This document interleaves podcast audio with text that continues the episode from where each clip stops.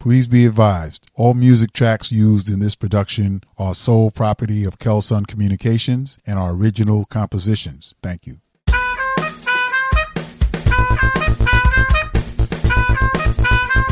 To everyone tuning in, welcome. This is Silas, your e-journalism social work advocate. You're listening to the Kelson on the Air Social Work Podcast, the program that promotes, celebrates, uplifts, and highlights the social work profession. This podcast aims to educate the general public to the vital contributions professional social workers make in every aspect of society, every day.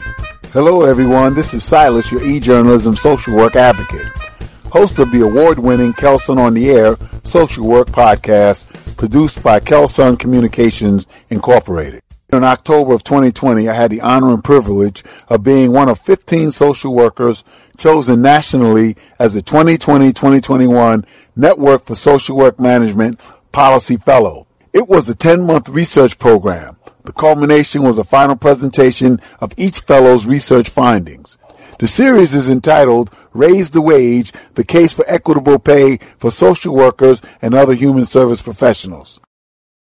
All right, and so today we have with us a very distinguished guest. It's my pleasure to introduce Dr. Tracy Whitaker. And Dr. Whitaker, please tell our listeners and viewers a little bit about who you are and what you do. Certainly, it's good to talk with you. I'm, as you said, I'm Tracy Whitaker, and I'm currently the Associate Dean for Academic and Student Advancement at the Howard University School of Social Work.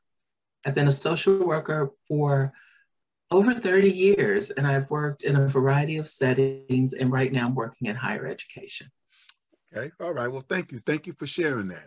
Um, and so today we're going to be talking a little bit about uh, some of the key points and issues that I'd like to bring to viewers' attention as it re- relates to the social work profession um, and who social workers are and what we do and and why what we do is, is so valuable. And so, um, please talk about the importance of the value of social workers in the field of child welfare.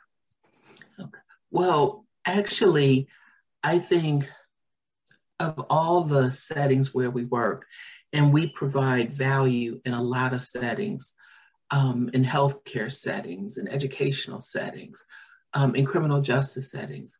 But I, there's a part of me that really believes that the child welfare area is where we can see the most immediate impact of our services. And I think it's so important, um, primarily because of the vulnerability of the children and the families that we serve. And I, I see child welfare as a place where, you know, children come to the attention of the child welfare system when something's going wrong at home or there's the perception that something's going wrong at home. So that's one kind of level of trauma for a kid. Mm-hmm. And our job, even when we have to bring a child into the system is to minimize more trauma to that child and get that child and that family back in the healthiest state that they can be in. And I, I don't think there's work that's more important than that. Okay, yeah, I agree with you, and thank you for that. And you, you mentioned a you know a really important uh, co- concept, and that is the concept of trauma itself. Uh, now, we know that the research has shown that uh, uh, trauma um, can be stored in the DNA and it's transferred from generation to generation. Um, how might the trauma that a child goes through in their formative years affect how they learn to negotiate and navigate their environment as they're growing up through through the various different stages in your opinion well, one of the things is that everybody experiences trauma on some level. And so we're still learning about what happens to that trauma in our lives. But for children, one of one of the things that that's particular about when children experience things, good things and bad things actually, but they make decisions about how the world is based on those things. So they can make a decision that um, I'm important in the world. Or they can make a decision, I'm not important. They can make a decision that when I'm hurt, people respond. Or they can learn that the world doesn't respond when they are hurt. So, in my mind, it's that series of kind of decisions about the world that influences how that child will respond to people around him in the school setting, how that he or she will respond in the community. Because what we all do is try to say, as developing people, what is the lesson from this interaction? You know, mm-hmm. if if the lesson is when I cry, I get attention and I get fed or I get warmth, then crying is a is a good way to let someone know. But if I cry and I get hurt or I get ignored, then I can't use that mechanism to get my needs met. Mm. So maybe my needs don't matter. Mm. And and so what what we don't want is a community of people whose messages about the world make them less connected to their community. Mm-hmm. We want messages to make them more engaged and more connected. Okay, thank you, thank you for that. Um, now, you you you had done you've done some studies um, about the satisfaction level of social workers um, in regards to their work in child welfare.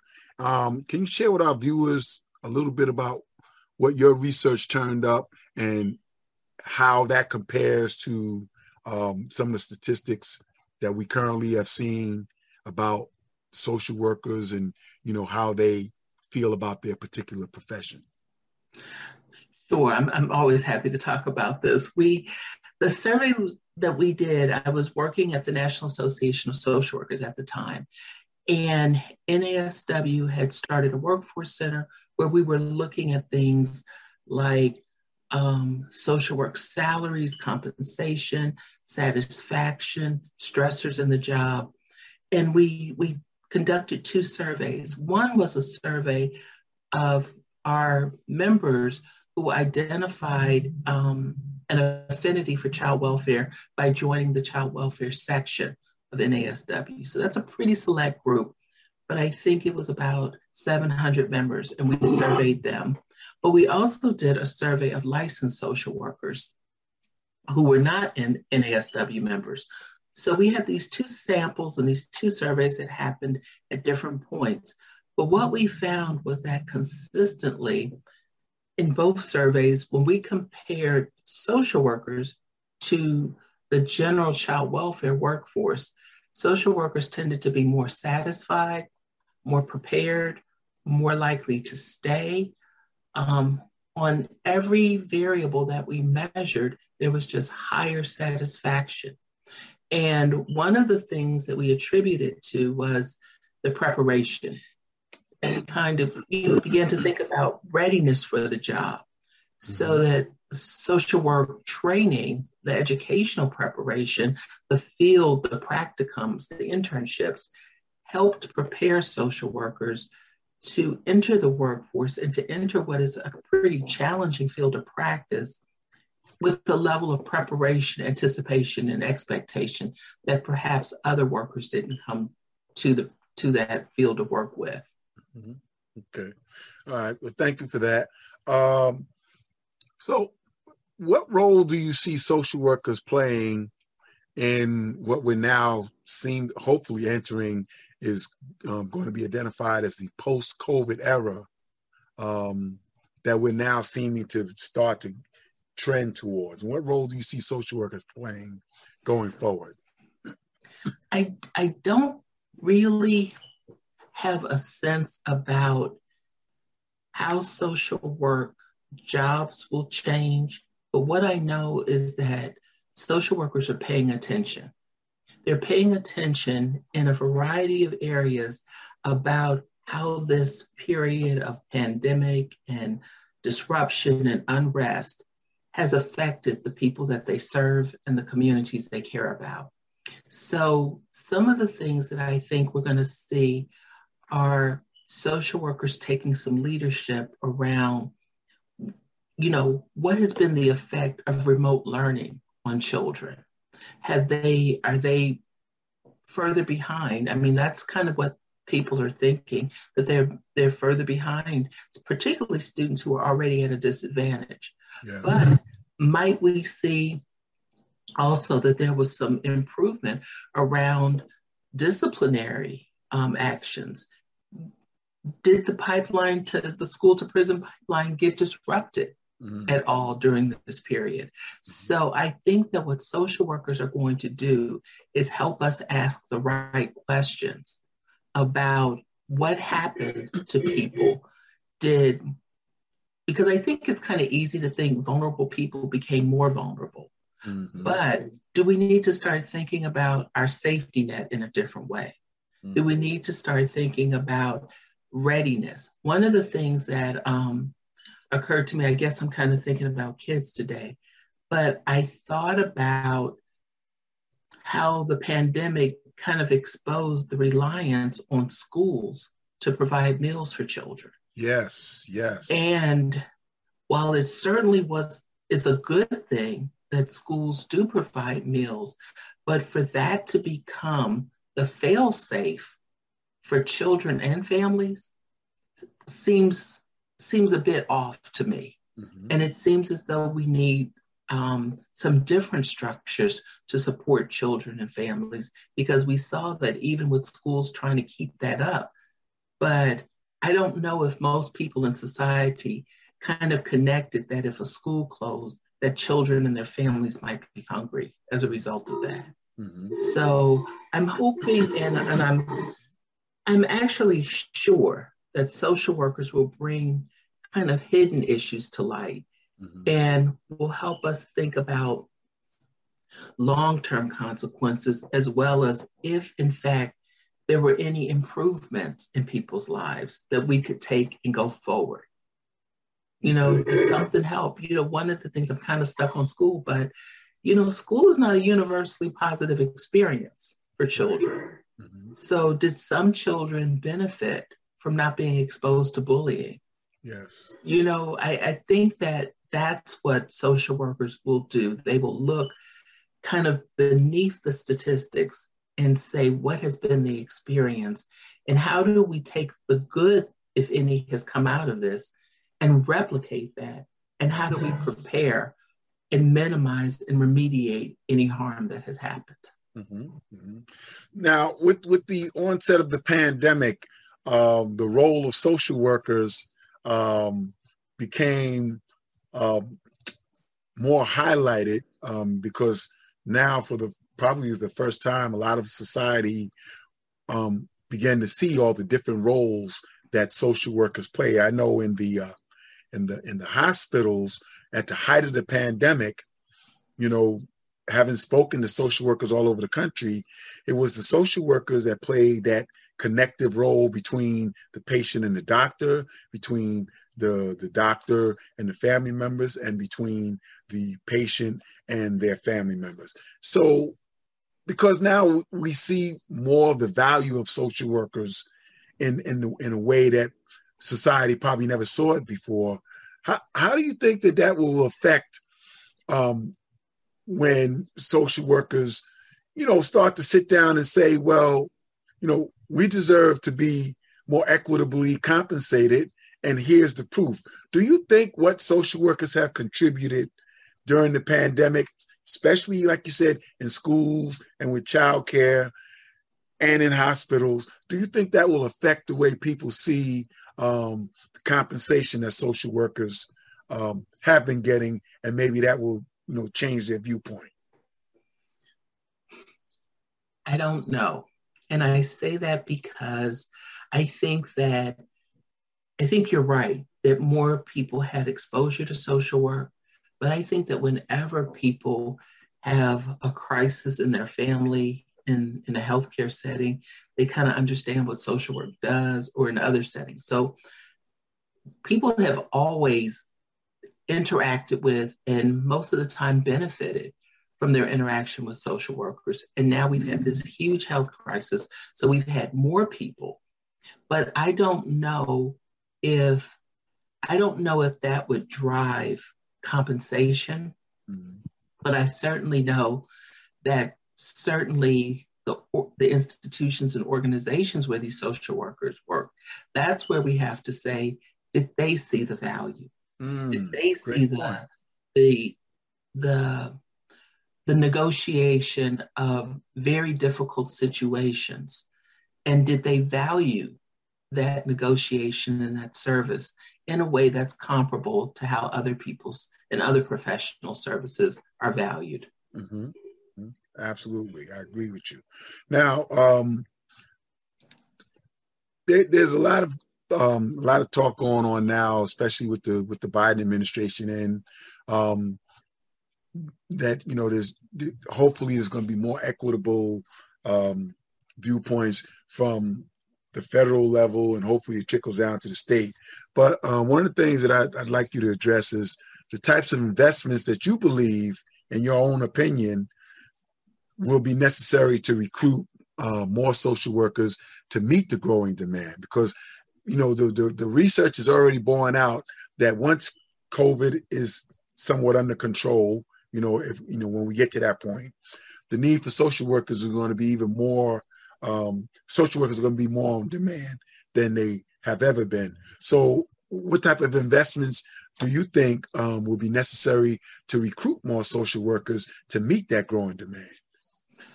Well, I certainly think investment in social work education. I think social workers need incentives to help with the cost of tuition.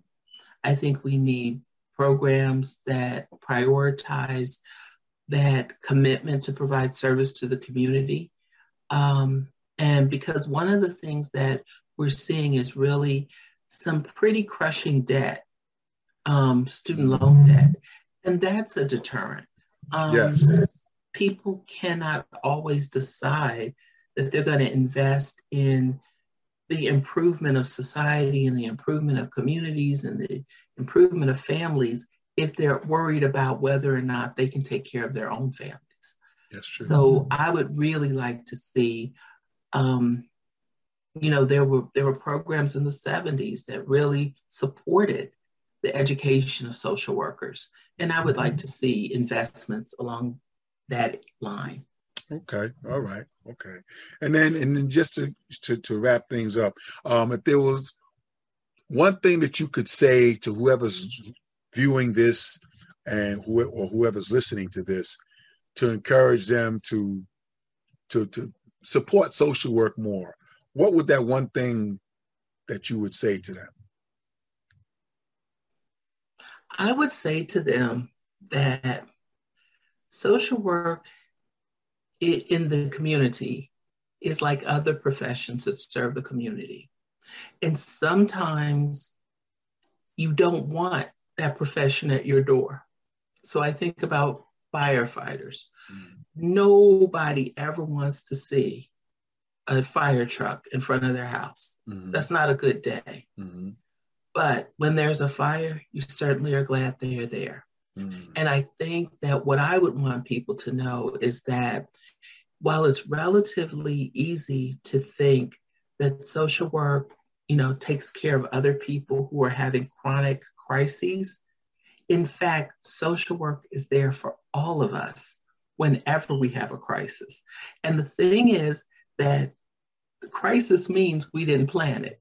Mm. So, whatever happens, we don't know when a parent is going to become ill or have a stroke, or a child is going to become ill, or when something's going to happen in other areas of our lives. Mm-hmm. And what we are going to want, and actually what we are going to need, is that person who sits with us through that and helps us negotiate whatever our new normal is.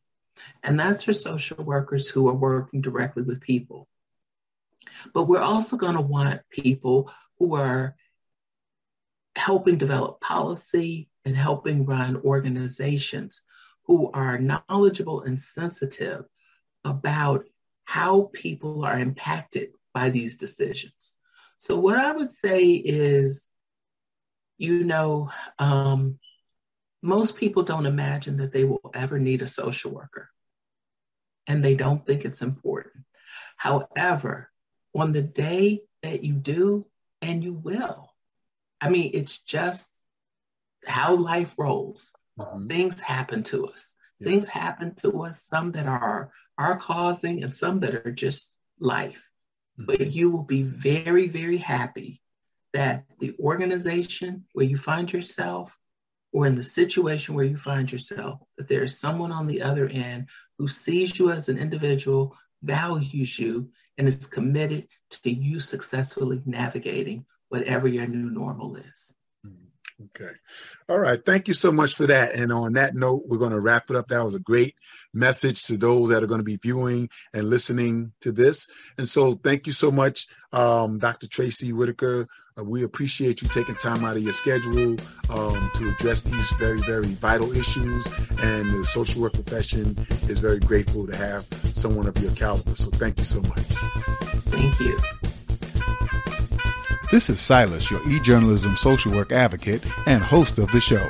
You've been listening to the Kelson on the Air Social Work Podcast. This and all other programs are available on the Apple iTunes, SoundCloud, Spotify, and Anchor podcast platforms. Go to any search engine and type in Kelson on the Air in the search window to hear this show in its entirety. Thank you for tuning in. This has been a Kelson Communications production.